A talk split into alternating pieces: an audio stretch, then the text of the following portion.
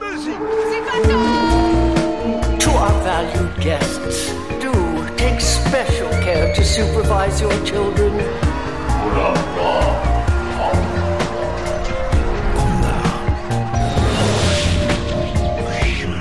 Het is weer ochtend in Pretparkland. Goedemorgen pretparkland en welkom bij je ochtendelijke pretpark podcast. Mijn naam is Aaron Taats en Danny van der Weel en ik zijn vandaag in Bellewaarde.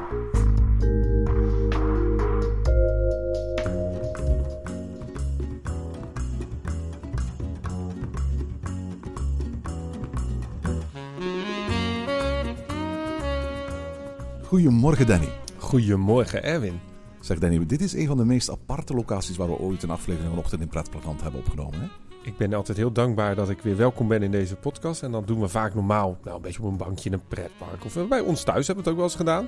Maar dit is, nou ja, hoe lang doe jij deze podcast al? Is dit niet een van de meest unieke locaties waar je ooit een podcast hebt opgenomen?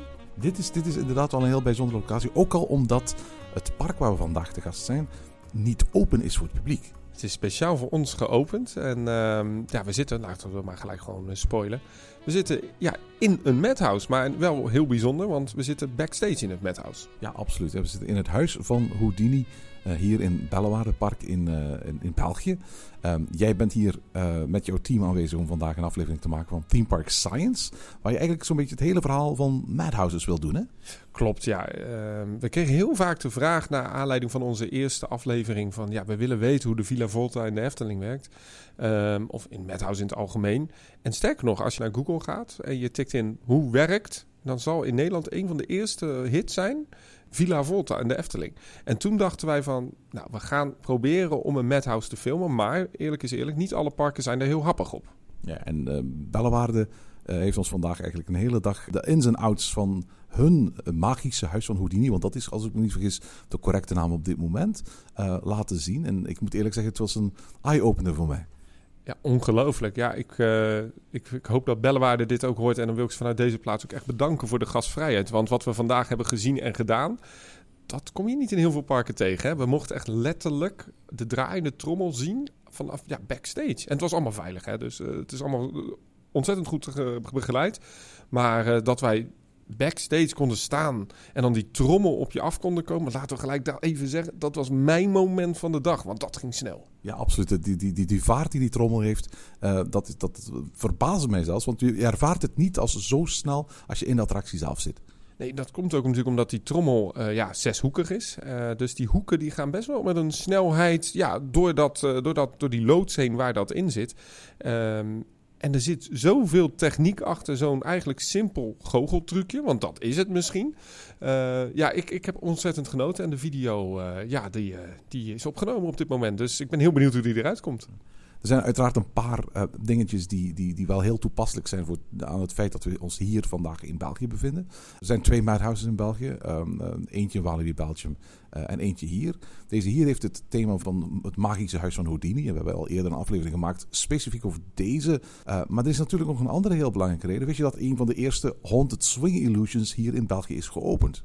Staat me iets van bij. Was het niet in Bobbejaanland? Dat was niet Bobbejaanland. Oh. Nee, dat was in 1894. Oh. Op de wereldtentoonstelling van Antwerpen. Daar opende de allereerste Haunted Swing Illusion van Europa. En sommige mensen, als je de, de, de analen gaat opzoeken, beweren zelfs dat dat de allereerste ter wereld was. Ken je de naam Captain Amaria Lake? Oh, ik dacht dat je even zou mijn Marvel-kennis zou gaan noemen met Captain America. nee, nee, nee. nee het, is, het is niet Captain America, maar Captain Amaria Lake. Uh, hij heeft het patent ingediend in 1893 voor de Haunted Swing Illusion. En voor alle duidelijkheid, um, zoals straks uit jouw Theme Park Science video zal blijken, draait de hele illusie van de Madhouse rond het feit dat er twee grote bewegingen zijn. Uh, de Haunted Swing Illusion, de voorganger uit 1893, daar draaide alles om één beweging. Ja, want een uh, madhouse heeft in principe twee bewegingen. Je hebt natuurlijk de trommel, hè, dat hebben we net gezegd. Die draait eigenlijk uh, ja, om je heen. Dat geeft die illusie van over de kop gaan. Maar Vekoma heeft dat uh, en ja, best wel extra intens gemaakt door ook nog de bank waarin je in zit hydraulisch mee te laten bewegen. Tot een hoek van maar liefst 30 graden heen en weer. Als je het patent bekijkt van MRI Lake voor de allereerste Haunted Swing Illusions uit 1893, dan gaat, daar, gaat het daar maar om één illusie. Met andere woorden, je hebt alleen maar een trommel en de, laten we zeggen, schommel, maar dan is het eigenlijk meer een bank waar je eigenlijk op gaat zitten. Die bleef de hele tijd stil hangen. En de illusie was eigenlijk bijna een volledige optische illusie. Er was relatief weinig kinetica dat eraan te pas kwam. Dus de mensen zelf zaten gewoon stil. Het toffe is dat uh, als je de oude kranten leest, dat men zelfs uh, de hele oude haunted swings verhuurde voor het houden van theepartijtjes. En zelfs seances waar geesten werden opgeroepen, daarvoor werden die onder andere voor ingeschakeld. En dat kon perfect natuurlijk, want, want de schommel in het midden, ja, dat was geen schommel, dat waren gewoon banken die stil hingen. Zou ik juist wat zeggen? Ik heb er wel zo één gedaan. Oh ja? Ja, volgens mij twee zelfs. Of misschien een, een naloop ervan. Maar ik, uh, het Oktoberfest heb je... Uh... De oudste ter wereld? Is dat nog echt de oudste? Absoluut, absoluut. Die dateert uit 1894. Is eigenlijk de Haunted Swing die wij hier in, in Antwerpen hebben gehad. Die na de wereldtentoonstelling verhuisd is naar het Oktoberfest. En daar al sinds 1894 eigenlijk draait. Heeft, een aantal jaar heeft hij niet meer gedraaid. Ik geloof in 1994 is hij opnieuw opgekalefaterd. En sindsdien draait hij onafgebroken. En wordt eigenlijk beschouwd als de oudste werkende attractie van Europa. Oh, dat wist ik niet. Maar ik vond het leuk, want je hebt Oktoberfest. Dat kennen we natuurlijk van de grote tenten met bier. Uh, je hebt natuurlijk de Alpina-baan, echt die fantastische coasters. Maar dan hebben ze ook nog, dat heet de Olde Wiesen. Dus het oude kermisgevoel hebben ze daar gecreëerd. Met ook nog een biertent met echt van die stenen mokken. En daar stond dus ergens in de hoek zo'n zo'n ja, madhouse. En we dachten, nou, we gaan er gewoon in. We kopen daar een ticket voor.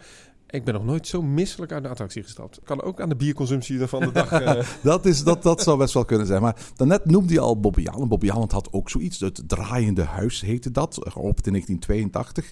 Is in 1998 afgebroken. En, en hier niet ver van waar we nu zijn stond de andere Haunted Swing Illusion die ooit in België heeft gestaan. Het, het heksenkot van Hans en Grietje in het uh, voormalige Dadi-park. Dus een kwartiertje vandaan. Dadi-park, we hebben het daar nog over gehad in de beginjaren van onze podcast een, een oud park dat ooit bijzonder populair was hier in West-Vlaanderen. Uh, maar uiteraard ter ziel is gegaan en nu volledig is verdwenen. Ook daar hadden ze zo'n Haunted Swing Illusion. Ik zag uh, laatst een report van mensen die daar gingen urban exploring doen, of een aantal jaar geleden. En toen stond hij daar nog en mensen gingen naar binnen. Het was helemaal onder de gravity en zo. Het was heel lelijk, maar dus hij stond er nog wel. Ja, absoluut. Het ding is nu uiteraard uh, met de grond gelijk gemaakt. Maar inderdaad, in de podcast die wij ooit gemaakt hebben in 2007 over Dadi Park, zijn wij ook met toestemming van de gemeente het, terrein nog binnengegaan. En zijn we ook in dat geheksenkot geweest. En dat was eigenlijk heel erg bijzonder om te zien hoe, hoe klein, hoe claustrofobisch die ruimte eigenlijk was. Er was misschien plaats voor acht mensen. Veel meer waren het niet. En je zat ook echt heel dicht tegen elkaar. Prachtige is dat die illusie, hè, dat, dat dat best wel effectief werkte. En daarom werden we ook zo misselijk, want het ding draaide ook ontzettend hard. Maar toch voor je gevoel, ook al zie je dat het allemaal van tentdoeken en allemaal net niet is zoals we, hè, fantastisch met wat we hier in Bellewaarde zien. Maar uh, ja, dat is heel uniek. Ik heb trouwens nog zo'n ding gedaan. En dat was nog in Blackpool Pleasure Beach. Natuurlijk toch uh, thuishaven van heel veel oude attracties. En helaas is het nu standing but not operating. Maar daar hadden ze ook zo'n haunted swing. En die was helemaal verwerkt in het thema van Asher. Dus illusies. Um, en uh, daarbij is een soort mees ingestuurd met allemaal van dat soort rare illusies. Uh, dat was vlak bij de ingang, was dat niet? Ja, klopt. Ja, ja en dat was dan inderdaad rechts. En volgens mij dat, dat, ja, dat rondloopje, dat bestaat nog. Maar dat huis wat daarin zat, dat, we wisten dat ook niet. Uh, dat is nu helaas niet meer werkzaam. Maar dat was ook best wel overtuigend. Vond jij dat ook toen? Ja, absoluut. Die illusie hebben we natuurlijk niet alleen in die vorm in pretparken gezien. Uh, uiteraard nadat Mariah Lake uh, uh, zijn, zijn eerste versie van die attractie heeft gebouwd, zagen we overal in midways, in, in, in fairs, dat soort attractietypes ontstaan. En een hele grote en populaire heeft, heeft jarenlang in, in Atlantic City gestaan. En ook in de Verenigde Staten was het op rondtrekkende jaarmarkten een van de populairste attracties waar mensen naartoe gingen. Er werd altijd heel veel over geschreven, omdat heel veel mensen niet begrepen hoe die illusie werkte. en dat zie je vandaag de dag nog als je hier in, in, in Bellewaarde, in het huis van Houdini gaat. Als je in de Efteling Villa Volta bezoekt, uh, dan zijn er altijd wel mensen die de attractie voor het eerst doen. En dan zie je ze echt letterlijk gewoon vaak uitleggen aan hun uh, medegezelschap hoe het werkt terwijl de rit nog bezig is. Tegelijkertijd is, is het een attractie die, die mensen echt kan voelen. Die echt mensen soms kan doen geloven. Ik, ik ken echt mensen die ooit tegen mij bij hoog en bij laag hebben beweerd dat ze werkelijk ondersteboven gingen in Villa Volta. Ik weet nog wel dat met wat vrienden van school inderdaad. Dat mensen ja, we zijn echt over de kop gegaan en we hingen stil. En ik zeg, ja, maar dan val je toch uit het stoeltje. En dan ineens hoor je zo'n dubbeltje vallen. Oh, wacht, dat misschien toch niet helemaal, ja. maar dat geeft aan dat zo'n illusie, dat best wel een oude illusie is, wat je net zei, tot de dag van vandaag echt nog wel mee kan en goed werkt. Ja, absoluut. Het is natuurlijk zo dat wat we hier in Bellewaarde hebben, is de meest moderne variant van, het, van, van, van die illusie. Die oude varianten, die komen bijna nergens meer tegen in pretparken. Maar een tussenvariant zien we natuurlijk nog her en der. Die ronddraaiende trommel hebben we natuurlijk op, op tal van andere plekken als onderdelen van attracties. Denk maar bijvoorbeeld aan Fata Morgana, waar uiteindelijk de, de kantelkamer al helemaal op het einde de basis daarachter is exact hetzelfde systeem.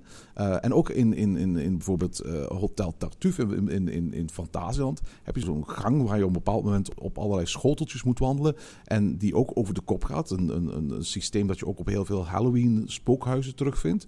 Ook daar wordt eigenlijk diezelfde Haunted Swing Illusion gebruikt. Maar dan als onderdeeltje van een grotere attractie.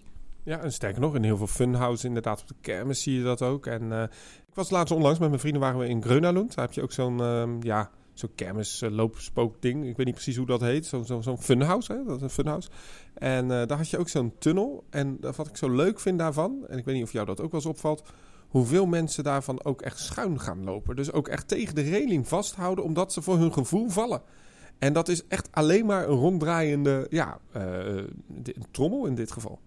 Het zijn doorgaans attracties die best wel een emotionele reactie teweeg brengen bij uh, de mensen. Mensen gaan echt roepen, lachen, gillen, schreeuwen op het moment dat, dat zo'n huis over de kop gaat. En zeker Villa Volta uh, is daar heel sterk in, omdat daar niet zo heel erg snel overgegaan wordt naar dat moment suprême, uh, maar waarbij echt heel langzaam opgebouwd wordt naar het moment waar dat huis op een bepaald moment volledig over de kop gaat. En dat, dat wordt bij sommigen, inclusief hier in, in, in, in Bellewaarde, soms net iets te snel als het ware als effect voorgeschoteld.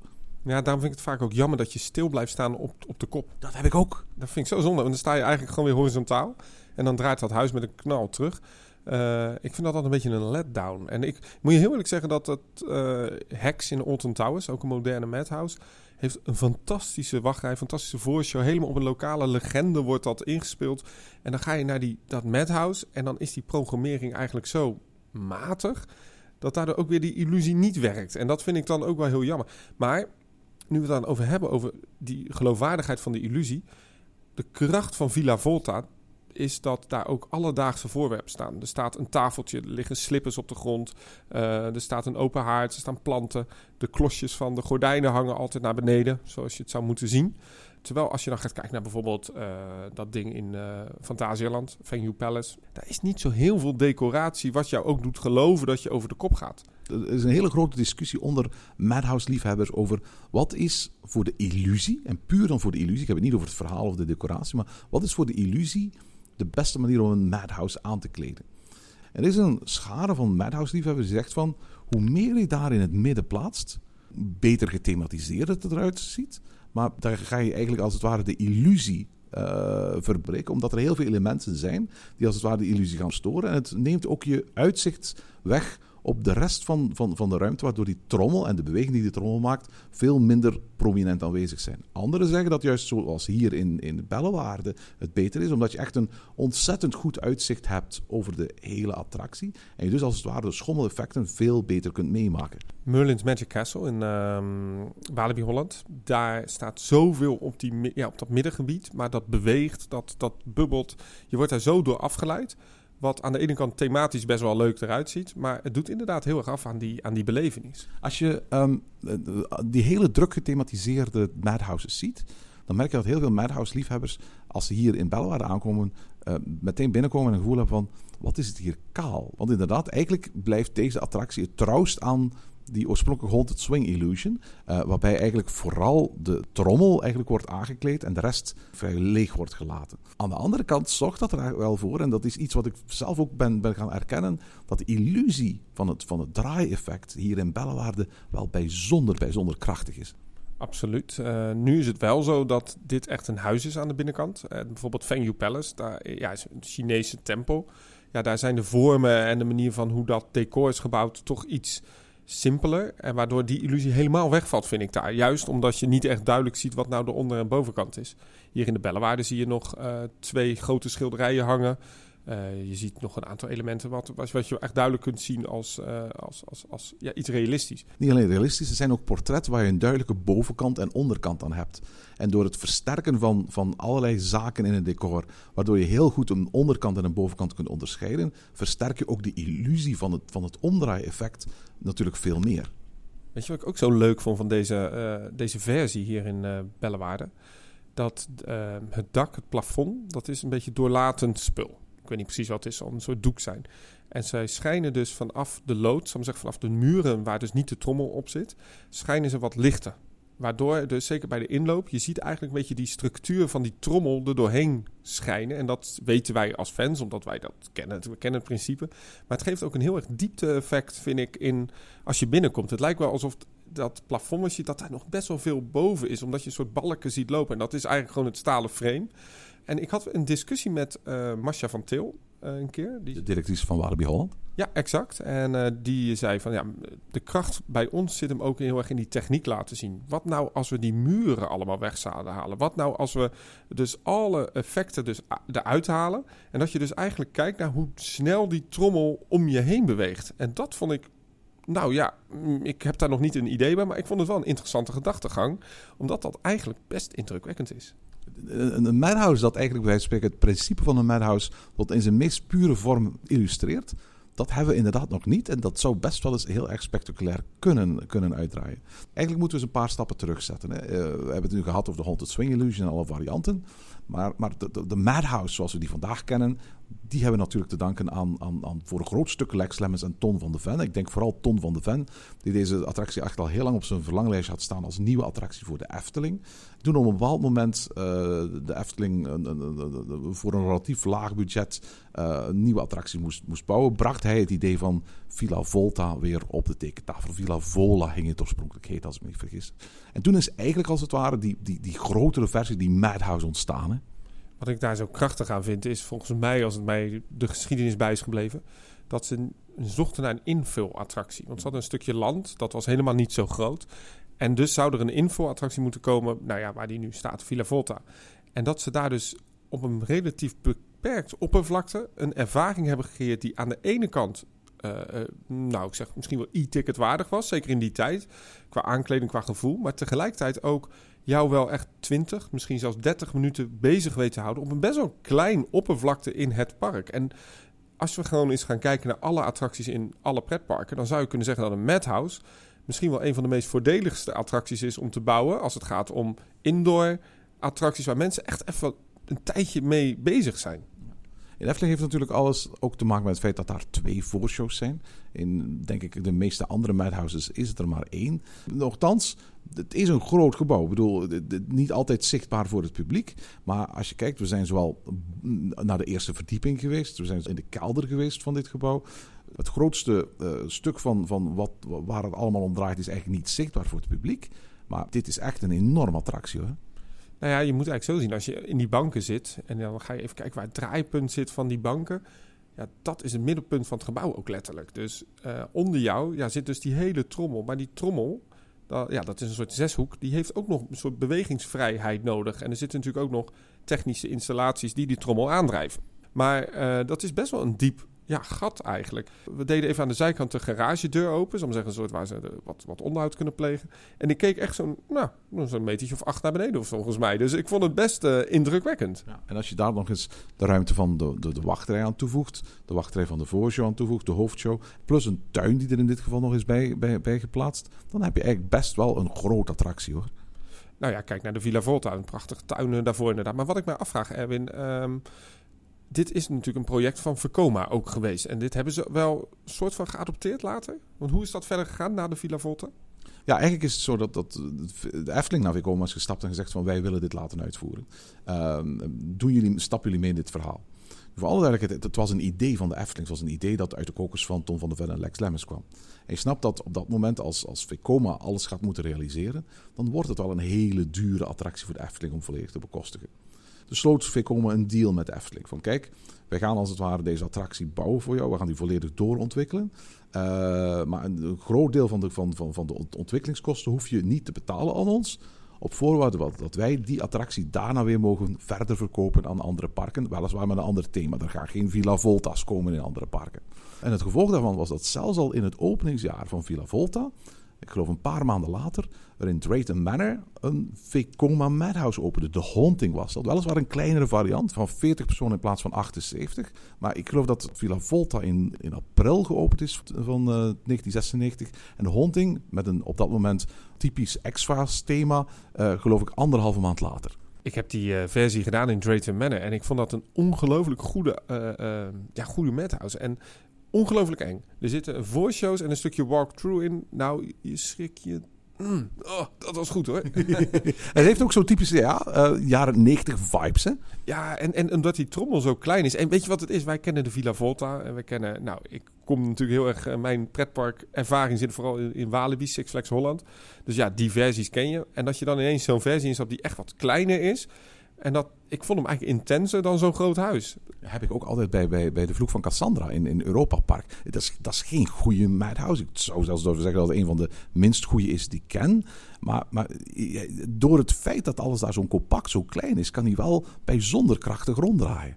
Maar even nog terug naar die, naar die geschiedenis. Hè? Want eh dus Vekoma heeft dat toen uitgezet. Ik kan mij voorstellen dat zo'n Bellewaarde niet zo'n R&D, eh, eh, Research and Development afdeling heeft zoals de Efteling. Ze hebben volgens mij ook niet een decoratieafdeling. Dus volgens mij heeft Vekoma nog wel een trucje uitgehaald om te zorgen dat ze het überhaupt konden verkopen. Omdat ja, eh, het is best een dure attractie. Want je moet decor, verhaal, storytelling. Dat is volgens mij voor heel veel parken best wel heavy. Ja, absoluut. Nu moet je weten dat, dat, dat, dat Vekoma tot op dat moment eigenlijk vooral een leverancier was van naakte attracties. Van achtbanen en, en, en molens, et cetera. Met sumiere thematisering, maar in heel veel gevallen lieten ze de thematisering over aan gespecialiseerde bedrijven. Dat werd lastiger natuurlijk zodra ze een Madhouse in een catalogus gingen opnemen. Want als je op dat moment een Madhouse ging verkopen aan een park dat zelf niet beschikte over een thematiseringsafdeling, over een ontwerpafdeling, ja, wat, wat, wat zou dan de interesse zijn van zo'n parken? Dus toen hebben ze eigenlijk voor een aantal jaren samengewerkt met een bedrijf in Orlando dat ShowQuest heette. ShowQuest werd eigenlijk een onderdeeltje van de Vekoma Holding. En dat bedrijfje ontwerpte zowel storytelling als thematisering voor attracties van uh, Vekoma.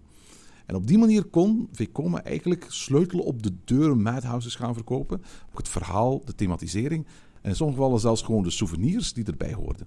En zo hebben ze een aantal thema's bedacht. Volgens mij is Houdini dan ook zo'n thema wat standaard was. Um, en bijvoorbeeld Merlin's Magic Castle is ook zo'n standaard thema. Maar wat ik dus weet, ik, ik, ik heb uh, een keer backstage ook gekeken bij, uh, bij Merlin. En toen mocht ik even die voorshow op iemands computer zien. Gewoon, zal ik zeggen, de, de ruwe bestanden van die voorshow... die dan echt tig jaar geleden was opgenomen. En uh, dat is dan die Merlijn, hè, die ze dan hebben uitgeknipt natuurlijk in, uh, in de uiteindelijke versie. Maar dan zie je dus echt gewoon een persoon met een rookmachine staan... die een beetje wappert ernaast nog half in het shot staat. Uh, dat was zo amateuristisch opgenomen. Maar je kocht dus als park ook die content. En dus je hebt dus zo'n Nederlands pratende Merlijn... die dan werd gedubt in het Engels. Dat vond ik wel grappig. Deze attractie hier in Bellewaarde is geopend in 1999. Maar in 1999 is deze attractie eigenlijk drie keer geopend. Twee keer in de Verenigde Staten, één keer in Six Flags Great Adventure en één keer in Six Flags New England. En een derde keer dus hier in Bellewaarde. De samenwerking Vekoma Showquest zorgde voor een universeel thema, uh, Houdini's Great Escape. De thematisering werd voor een heel groot stuk mede ontwikkeld door op dat moment NOB. En eigenlijk hebben ze op drie parken ter wereld exact dezelfde attractie neergezet. Althans, wat betreft de voorshow, wat betreft de hoofdshow, dus het volledige interieur. Heel bijzonder is, de exterieuren van al die drie attracties zijn anders geworden. En het komt natuurlijk omdat in elk park de architectuur, het design ook een heel klein beetje anders is. Bellewaarde is een heel natuurrijk park, gelegen in een prachtige omgeving. En uh, om de een of andere reden vond Six Flags, die op dat moment eigenaar was van, van Bellewaarde, het een goed idee om deze madhouse eigenlijk te midden van het dierentuingedeelte van Bellewaarde te bouwen. Want letterlijk, op dat moment, het enige wat daar in de buurt lag, dat waren dierenverblijven. Dan hadden ze natuurlijk een gebouw nodig dat op een of andere manier mooi opging in de omgeving. Dus hebben ze een, een iets kleinere variant met een wat Europees aandoende gevel uitgewerkt. Uh, en wat heel mooi is, um, als je kijkt in de gevel hier van het, van het gebouw, dan wordt daar al wat van het verhaal van Houdini verteld. Iets wat bij de Amerikaanse versies van Houdini's Great Escape niet het geval was. Is eigenlijk een soort tweede voorshow. Hè? Als je, je wordt een beetje in die sfeer meegenomen. Iets wat ik natuurlijk bij de Villa Volta ook wel fantastisch vind. Hè? Dat beeld wat daar bovenaan staat. Waar dan vaak even een duif op zit. Maar eh, met die armen die wiegen in de wind, ja, dat, dat, dat zijn wel details die prachtig zijn. Hier heb je natuurlijk dat enorme grote slot. Hè, Houdini is een boeienkoning, dus er hangt een heel groot slot boven de ingang. En uiteraard de geboeide standbeelden van Houdini flankeren eigenlijk wat vroeger de uitgangspoort was van de attractie. Nu bevindt hij zich aan de zijkant. Uh, als je goed kijkt in het gebouw, dan zie je al heel veel verwijzingen naar het personage waar deze attractie zijn naam aan dankt. Je zei het woord al, Six Flags. Dat was wel een park wat heel snel heel veel van dit soort typen opende. Want Six Flags opende hier in de Bellewaarde. Opende één in Walibi uh, Holland, één in Walibi België. Eigenlijk werden die dingen overal gebouwd. Volgens mij zelfs in Park One in Madrid is er uiteindelijk ook een versie gekomen. Uh, ook volgens mij een standaard uh, versie van, van dat huis. Deze dingen schoten wel als paddenstoelen letterlijk uit de grond. Waar zit dat succes in dan? En allemaal een beetje in diezelfde periode. Ik bedoel, ik kan me, ik kan me voor heel goed voorstellen dat toen Villa Volta opende in de Efteling, die attractie echt als een soort van lopend vuurtje door pretparkland moet zijn gegaan. Dat overal ter wereld pretparken hoorden van, kijk eens wat ze daar in Kaatsheuvel hebben gedaan met een attractietype dat weliswaar al meer dan 100 jaar bestaat, maar dat nu zoveel spektakelwaarde op uh, zo'n kleine footprint aanbiedt. En ik kan me voorstellen dat, dat ook Vekoma eigenlijk al heel snel besefte wat voor soort goud ze daar in handen hadden. Ik kan me voorstellen, als jij natuurlijk een totaalconcept aanbiedt, dat daar ook wel een lekkere marge overheen gaat hè, qua geld. En ja, dat, dat is wel bijzonder. Ik vind het heel erg bijzonder dat we die attracties dan ook hele lange tijd niet meer hebben gezien als nieuwe attracties. We hadden op een gegeven moment wel Mak, hè, we hebben het net al genoemd, die zo'n Haunted Swing ook heeft gecreëerd. Waarvan volgens mij de enige echt bekende andere variant in Park Asterix staat. Ja, vermakelijk overigens, met, als het werkt dan, met een paar mooie voorshows. En daar werken ze met uh, digitale projecties, dus met tv-schermen. Niet altijd even uh, goed gewerkend, maar vond ik best wel oké. Okay. Um, Zoals je zegt, het is een met heel veel special effects en heel veel, ook met animatronics, et cetera. En natuurlijk, hoe meer special effects je, je in zo'n attractie incorporeert, hoe, hoe moeilijker het onderhoud wordt. En ja, het ene park is, al beter geschikt voor heel veel onderhoudsgevoelige attracties dan andere natuurlijk. Nou, ook omdat natuurlijk die techniek on die trommel, dat decor, dat moet meedraaien met die snelheid. En dat gaat dus elke dag, nou, een paar honderd keer over de kop. Het wordt best wel gegooid. En wat ik zo leuk vind, uh, wij zaten even in het, uh, in het huis en ze hadden toen even de show eigenlijk uitgezet. Dus wij mochten gewoon het programma draaien met noodverlichting aan. En dan hoor je eigenlijk hoe dat allemaal toch een beetje piept en kraakt. En nogmaals, hartstikke veilig. Maar het, zijn natuurlijk, het is toch hout, het is toch ijzer wat steeds maar op de kop wordt gegooid. Ik moet zeggen, ik vond dat een van de meest spectaculaire ervaringen die ik vandaag heb meegemaakt. Uh, namelijk het feit dat we de attractie hebben kunnen doen zonder muziek. En dat je dan pas hoort hoeveel lawaai die trommel en die schommel eigenlijk maken. Ja, de hydrauliek die werkt. Uh, maar moet je nagaan dat er nu al zoveel ja, beweging geeft en hoeveel energie in die trommel continu wordt gegooid, ook in al die technische middelen. Ja, ik kan mij voorstellen als je daar heel veel techniek in hangt, dat dat ongelooflijk onderhoudsgevoelig is. En zo weet ik bijvoorbeeld in Merlin's Magic Castle dat daar een paar effecten zitten die nooit meer gaan werken. Omdat zijn regenpijpen die open en dicht zouden moeten gaan. Maar ja, dat is bijna niet te onderhouden, want het, het gaat wel echt met een snelheid hoor. Wat heel opvallend is, is dat de twee grootste pretparkgroepen ter wereld, Universal en Disney, uiteindelijk nooit een Madhouse hebben gebouwd. Was, ik zag laatst op Twitter voor mij van, van een van de oude Imagineers dat ze wel een idee hadden, toch? In, in Disney Sea? Ja, absoluut. In Tokyo Disney Sea was lange tijd de, een plan om in het New Yorkse themagebied, dus het gebied waar ook Tower of Terror staat, om daar een dubbele Madhouse te bouwen. En die zou dan komen op de plaats waar nu Turtle Talk with Crush is, namelijk dus in die grote boot die daar staat. Ik geloof dat dat de SS Columbia is. Um, en daar gingen dus twee uh, Madhouse van Vekoma ingeplaatst worden. Dus dubbele capaciteit. We hebben nooit iets gezien over het, over, over het thema. En het feit dat daar nu twee ruimtes zijn voor Turtle Talk with Crush wil niet zeggen dat daar, dat, dat ook een Nemo-thema zou hebben. Maar een aantal jaren geleden bracht Disney een boek uit waar ze een overzicht brachten van de, de verschillende plattegronden van een park van, van, door, door de jaren heen. En op één uh, ontwerpplattegrond van, uh, van Tokyo Disney Sea zie je daar die Madhouses zelfs ingetekend staan. Maar uiteindelijk zijn die nooit gerealiseerd. Het is natuurlijk heel erg grappig om uit te leggen waarom dat niet is. Het is een beetje speculeren, maar ik kan me voorstellen dat daar toch ook het aspect throughput, dus, uh, dus je capaciteit wel heel erg meespeelt. Maar goed, dan kun je hem dubbel bouwen. Maar dat betekent wel twee van die enorme installaties. Nou, dat is best wel heavy. Maar er is natuurlijk nog een ding wat we vandaag ook hebben geleerd. Dat stel in een noodgeval dat ze die trommel eruit moeten takelen, dan moet je dus wel je gebouw zo ontwerpen dat je natuurlijk wel die trommel er ook uit kan takelen. Ja, absoluut. En dat is, vertelde de technische man van Bellewaarde ons, een groot verschil tussen de modernere um, varianten van de Madhouse, zoals hier in Houdini staat, en de oorspronkelijke variant van Villa Volta in de Efteling. Villa Volta in de Efteling heeft geen enkele manier dat ooit, mocht dat nodig zijn, die trommel weer uit de attractie kan worden gehaald. Mocht een heel groot onderhoud nodig zijn. Hier is het gebouw op zo'n manier gebouwd dat men eigenlijk het dak kan weghalen en de trommel er vervolgens in één keer uithijsen. En dat is een flink project, want dan moet natuurlijk ook die bank mee. Uh, dus dat is nog nooit gedaan, overigens. En is ook nog nooit nodig geweest, hè? Nee, en volgens mij bij heel veel attracties nog niet. Maar je kunt je natuurlijk wel afvragen, wanneer was uh, 96 opende Villa Volta? Nou, dan zijn we toch een flink aantal jaren verder. En ik kan me voorstellen dat zo'n ja, zo'n as waar die helemaal omheen draait, dat dat toch ooit een keer wel vervangen moet zijn. Dus ja, de duurzaamheid van zo'n attractie. Het is, nou, nou, ik ben wel benieuwd hoe dat doet. Ik weet in ieder geval wel dat ze hier iets wel gaan doen met de duurzaamheid van de attractie, toch? Ja, absoluut. Komende winter, vertelt ze ons, uh, wordt deze attractie opgeknapt. Uh, wordt een, tal van decoratieve elementen vernieuwd. Maar ook de volledige attractie wordt, net zoals bij heel veel andere attracties in Bellen waar de afgelopen jaren gebeurd is, volledig omgeturnd naar ledlicht. Maar wat volgens mij ook een belangrijke reden is waarom we nooit bij Universal en bij Disney zo'n Madhouse gezien hebben, is natuurlijk het feit dat in het attractietype zelf zit natuurlijk al een soort van verhaal inbegrepen. Ik bedoel, het is een madhouse. Op een bepaald moment kom je in een huis terecht of een gebouw terecht dat om zijn as gaat draaien. En uiteraard een park als Bellewaarde of een park als de Efteling of een park als Europa Park, die kunnen zelf wel een eigen verhaal bedenken waarom een huis op een bepaald moment vervloekt of niet om zijn as gaat draaien. Maar natuurlijk, Universal die zit vast aan, aan zijn films hoeveel films heb je, bij wijze van spreken? Hoeveel bestaande IP heb je waarop je op een logische manier een draaiend huis zou in kunnen gaan plaatsen?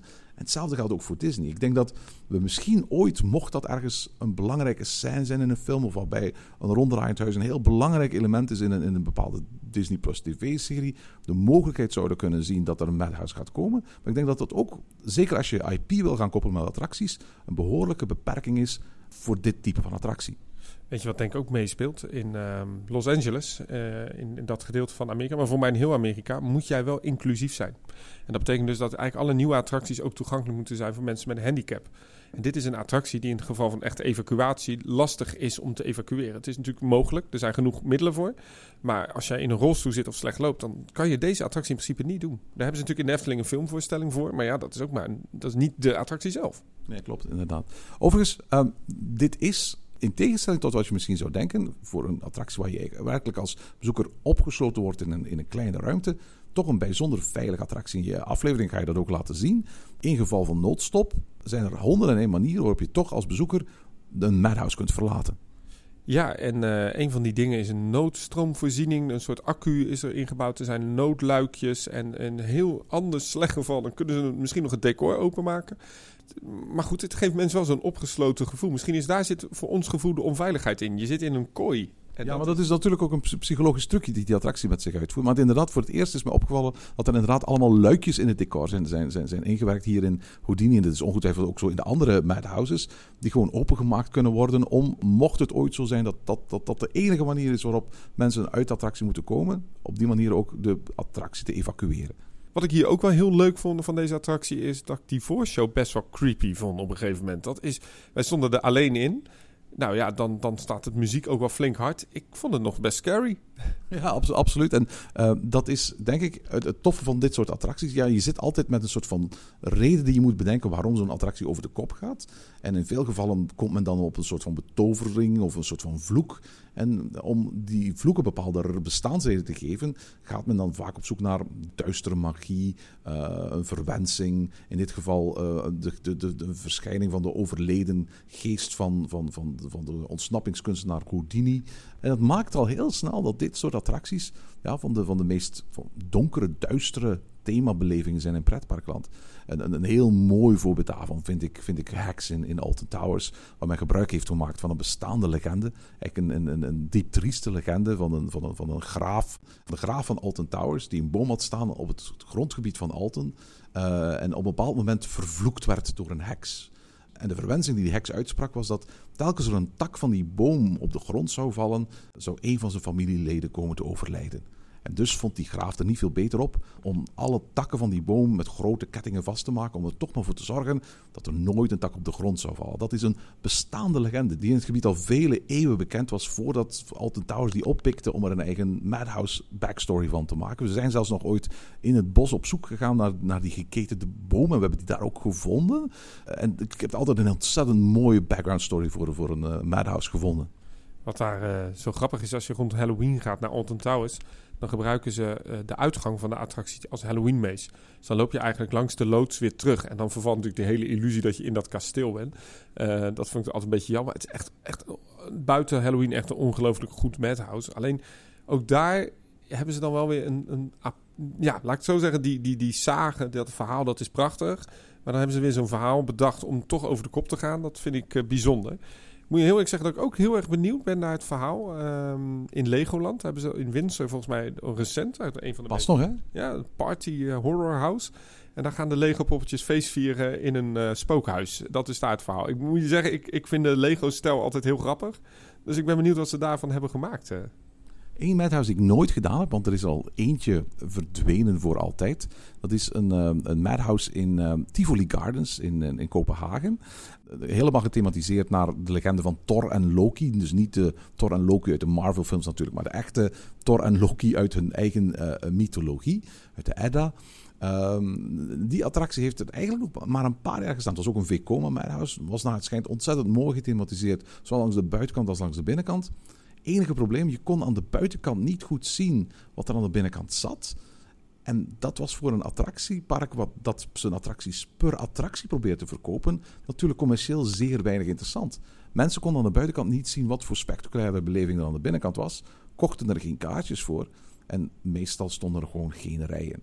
Een jaar later hebben ze dan de buitenkant volgehangen met grote tv-schermen, waar je echt kon binnenkijken in de attracties, zodat mensen echt aan de buitenkant een idee hadden van Oké, dit kun je beleven, maar ook dat bleek niet voldoende te zijn om de attractie voldoende populariteit uh, te brengen. En omdat in zulke parken elke vierkante meter een waarde heeft, elke vierkante meter telt, hebben ze op een bepaald moment, ik denk na minder dan tien jaar al besloten van oké, we gaan die Vekoma Madhouse afbreken en we gaan er iets anders voor in de plaats zetten. Ja, en die verhalen van dat Madhouse, die waren zo lovend dat wij dus op zoek gingen naar dat Madhouse. Maar het is inmiddels vervangen dus inderdaad door een, een koffiehuis. Nou, in ieder geval, daar hebben we koffie gehaald, een geel restaurant volgens mij. Gasoline Grill heet het geloof ik. Ah, nou ja, ja, nou ja dat, eh, dus, dat was op zich wel, dat we dachten, ja, dat levert natuurlijk meer op. Maar als je nou echt over de beste Madhouse hebt, dan is het toch wel grappig dat de OG, de originele versie, toch een van de beste, mooiste illusies geeft, toch? Ja, absoluut. Um, en dat heeft uiteraard alles te danken aan zowel het bijzonder fraaie ontwerp van Ton van de Ven, als van ja, de, de schitterende muziek van, van um, uh, Ruud Bos voor de attractie. Wat mij betreft, denk ik, het, het, het, meesterwerk naast uh, een paar tracks uit, uit, Fata Morgana, dat Ruud Bos ooit heeft gecomponeerd. Uh, wat mij betreft zijn er weinig attracties die kunnen tippen, en zeker geen Madhouse, aan Villa Volta in, in de Efteling. En toch doet die attractie bijna nooit. Heb jij dat ook niet? Ja, maar dat heeft te maken door die voorshows. Ja. Daar hebben we het alles over gehad in, in onze aflevering over voorshows. Voorshows in parken waar je vaker komt. En we zijn allemaal abonnementhouders van, van, van de Efteling, dus we komen er vaak.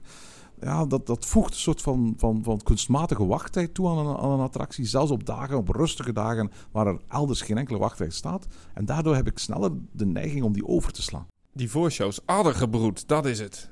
Ja, weet, weet je wat ik zo bijzonder vond aan de, aan de voorshow hier?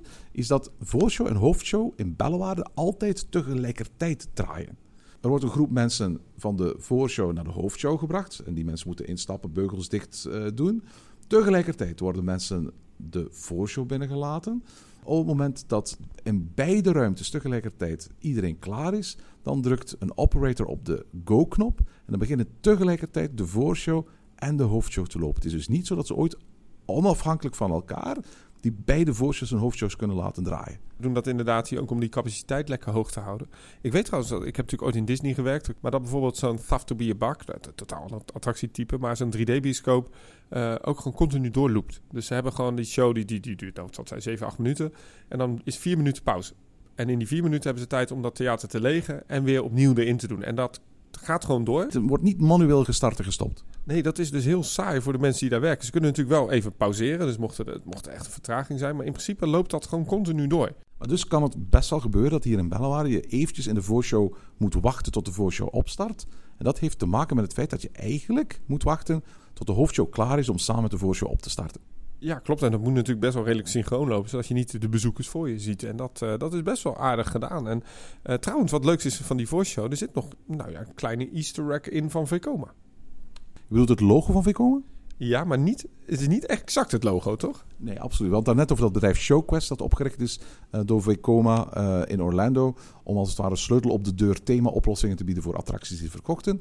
Als je goed kijkt op een van de kisten die in de voorshow staat, ik geloof de meest linkse kist, dan vind je daar het oorspronkelijke ShowQuest logo. En daaronder staat het logo van Vekoma, zoals je zegt, op zijn kop. Ja, dat, dat past wel weer in het thema, toch? Absoluut. Wat is jouw favoriete uh, Madhouse? Nou ja, eigenlijk na vandaag heb ik een nieuwe. Want ik moet je zeggen dat de beleving van uh, Houdini mij zo dadig interesseerde. Kijk, ik ben, ik ben Theme Park Science. Wij houden van techniek. Ik hou van de backstage ervaringen. En de ervaring die ik vandaag had om naast zo'n draaiende ja, koken te staan. En ook nu weer, het viel me op hoe goed die voorshow was. Het was echt een goede film. Begint een beetje clownesk bijna. En dan echt wel een goede twist zit daarin. Dus ik moet je zeggen, Houdini is nu wel een van mijn favorieten geworden. Het viel me ook echt op hoe goed de illusie is in deze attractie. Het is niet, meest, niet de meest gethematiseerde attractie in de hoofdshow. Uh, maar de illusie is kei en kei sterk. Met een goede soundtrack eronder. En uh, ja, ik, ik zeg, nou laat ik hem gewoon eens zeggen. Houdini. Alright, en meer over Houdini kunnen uh, onze luisteraars uh, later uh, deze week van uh, te zien krijgen op YouTube. In je Houdini special van Theme Park Science. Ja, en dan gaan we beelden zien die je volgens mij nog nooit hebt gezien. We mochten zelfs de GoPro op een aantal plekken monteren. En dan gaan we eindelijk te weten komen wat er aan die achterkant van die banken gebeurt. We zijn heel erg benieuwd. Ik heb een hele toffe dag gehad. En tot zover deze aflevering van Ochtend in Pretparkland. Volg ons via het Pretparkland op Twitter, Instagram en Facebook of mail naar ochtend.pretparkland.be. Ochtend in Pretparkland is de pretparkpodcast voor vroege vogels. Bedankt voor het luisteren en maak er een fijne dag van.